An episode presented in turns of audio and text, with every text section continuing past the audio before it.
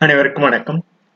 திருக்குறள் இன்று பதினாறு மூணு இரண்டாயிரத்தி இருபத்தி ஒன்று எண்ணூத்தி பதினாலாவது என் திருக்குறள் தீ நட்பு என்ற அதிகாரத்தில் திருக்குறள் இன்று காண்க இருக்கிறோம்.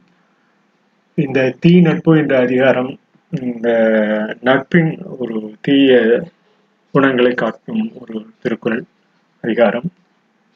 அமர அகத்து அமர் அமர் என்பது போர் என்று நாம் கருத்தில் கொள்ள வேண்டும் அகத்து ஆற்றருக்கும் கல்லா மா மா என்பது குதிரை.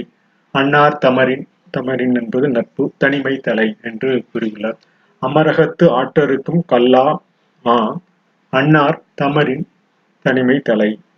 போர்க்களத்தில் விலகி ஓடும் விலங்கு போன்று உறவை விட தனிமை சிறப்பு என்று கூறியுள்ளார் போர்க்களத்தில் விலகி ஓடும் விலங்கு குதிரை போன்றவை போர்க்களத்தில் கட்டவிழ்த்தவுடன் உட- விலங்கி விலகி ஓடும்.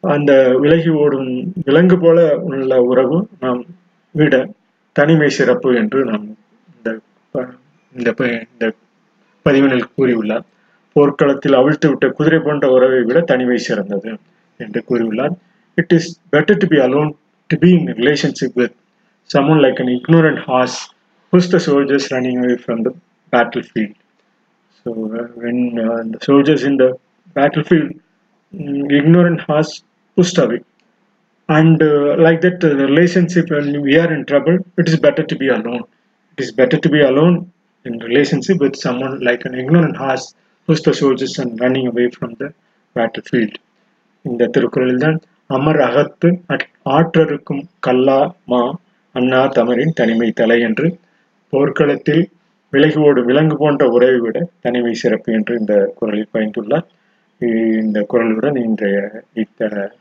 பதிவினை நிறைவு செய்கிறோம். நன்றி வணக்கம்.